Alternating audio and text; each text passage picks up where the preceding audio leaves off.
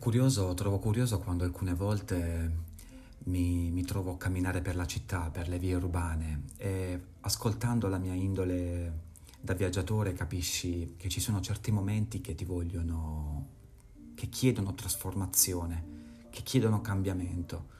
Poi mi, capita, mi è capitato in questi ultimi giorni di scendere giù per gli scalini, arrivare davanti al mare, osservare l'orizzonte e capire che, che è tornato il momento di guardare in faccia e di andare a prendersi il proprio sogno, capire quando è ora fondamentalmente. È un discorso interessante questo. Buonasera a tutti ragazzi e benvenuti in questo podcast di viaggio motivazionale da Claudio Lost in the World. Come state? Come procede?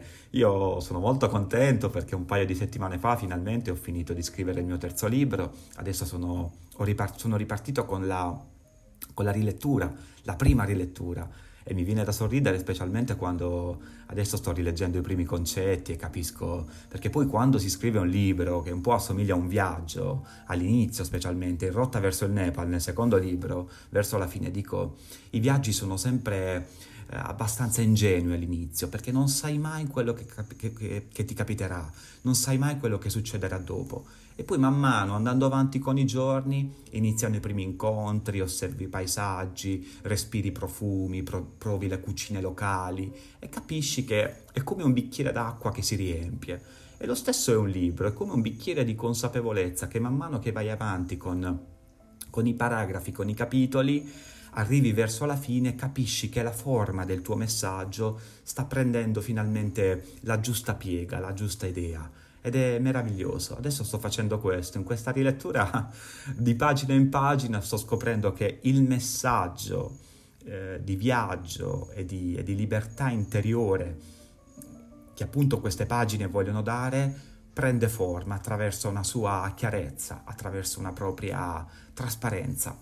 Allora ragazzi, proseguiamo questa, questa puntata del podcast con, eh, come sapete, come magari alcuni di voi avranno ascoltato altre puntate, questo, questo, podcast voglio che rimanga molto trasparente, molto limpido, molto sul buona la prima, perché è giusto che tra di noi si venga a creare questa vena molto umana, molto semplice, dove non voglio cambiare, avere un format troppo troppo dettato, troppo filtrato, troppo devoto a una certa metrica, perché tra viaggiatori è giusto così, è come se in questo momento stessimo su un treno a parlare o su un aereo o su una nave verso Capo Nord.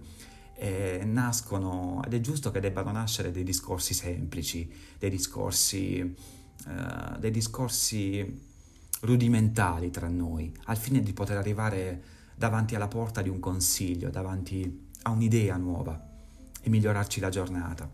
Allora, l'altro giorno parlando appunto proprio con, queste, con, questa, con questa tonalità con un mio amico viaggiatore a distanza, Uh, ci siamo detti, poi sono belle queste chiacchierate con questi ragazzi, con questi amici viaggiatori a distanza, in cui a volte io divento lo studente che faccio una domanda e lui si trasforma nell'insegnante che mi dà la sua lezione di vita, mi dà la sua esperienza. E poi a volte si cambiano i ruoli in cui io divento, in cui lui mi fa una domanda, mi, mi racconta un suo dubbio personale e io io mi trovo davanti alla circostanza che in base poi ad alcuni viaggi vissuti, ad alcune partenze, ho accumulato magari eh, le, le, mie risposte, le mie, le mie, certezze personali, le mie basi, insomma, educative. E l'altro giorno lui mi ha fatto una domanda in cui mi ha detto Claudio, ma tu pensi che quando ci sarà il tuo ultimo viaggio? Pensi che ti fermerai mai? Pensi davvero che ti, fer- pensi che ti fermerai mai? Smetterai mai di viaggiare? Io raramente sono, sono, provo a essere, raramente sono sicuro di quello che dico nelle cose, ma perché mi piace, mi piace essere una persona molto aperta quando, quando decanta un concetto, difficilmente do una forma ben precisa alle cose però in, quel, in questo contesto gli ho dato una risposta abbastanza secca in cui gli ho fatto capire che fondamentalmente nella vita di un viaggiatore non deve mai esistere questa, questa forma anche di, di, dubbio, di paura interiore in cui si debba pensare che tra un tot di anni ci debba essere l'ultimo viaggio. Ricordiamoci che il viaggio è un culto interiore, ragazzi, è un culto meditativo in cui sfruttiamo l'idea di muoverci, di recarci in un posto e attraverso l'esteriore guardare l'interiore, quindi rispondere a una propria domanda, rispondere a un dubbio personale al fine di poterci migliorare. Io l'ho sempre utilizzato così il, modo, il metodo del viaggio, anche nell'ultima puntata in cui vi ho detto il Giappone è stato silenzio, l'India perdono, l'Australia è stata ambizione e così la Nuova Zelanda è stata maturità.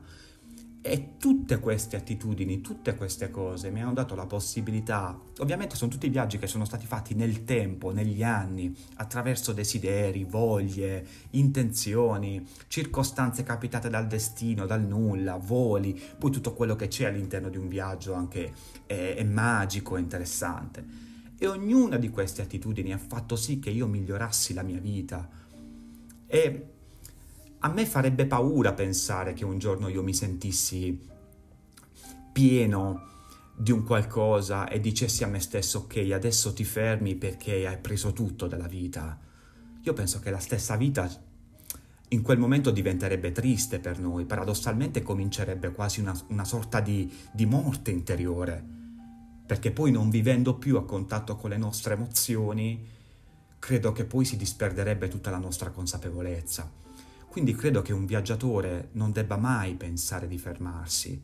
La vita di un essere umano in generale debba essere sempre l'idea di, di cercare, di andare avanti, di farsi propria quella luce, di creare qualcosa attraverso quella luce, un sogno, un'idea, un libro, un messaggio, un consiglio, un qualcosa di tuo, di artistico che ti faccia sentire interiormente completo e dopo cercare e fare in modo che quella luce diventi ancora più grande, sempre più grande, al fine di trasformarti in una persona migliore, capire che quell'intenzione, quel, quel, quel, quella goccia d'acqua possa diventare poi un mare e poi un oceano.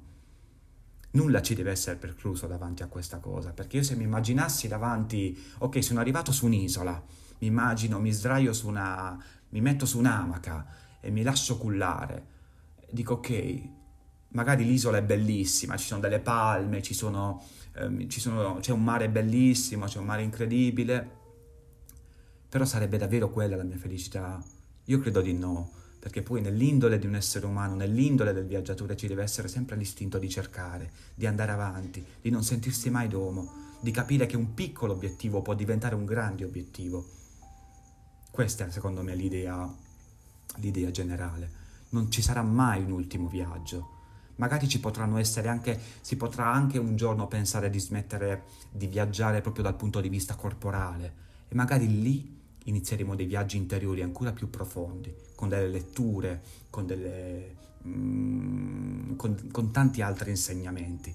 Però l'importante è che nella vita di un essere umano ci sia sempre l'idea di andare avanti e quindi di viaggiare secondo le forme che tu preferisci. Poi ho trovato queste pagine questa, poco fa, eh, magari te le leggo, una paginetta breve in cui ti dico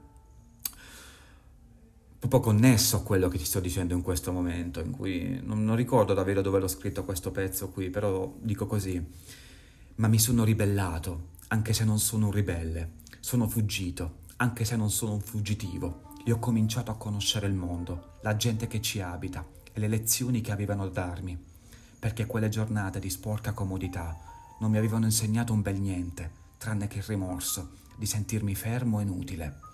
Ho deciso di andare avanti, anche se mi manco come l'aria in questa foto da ricordi fascinosi. Non mi importa, era una fase.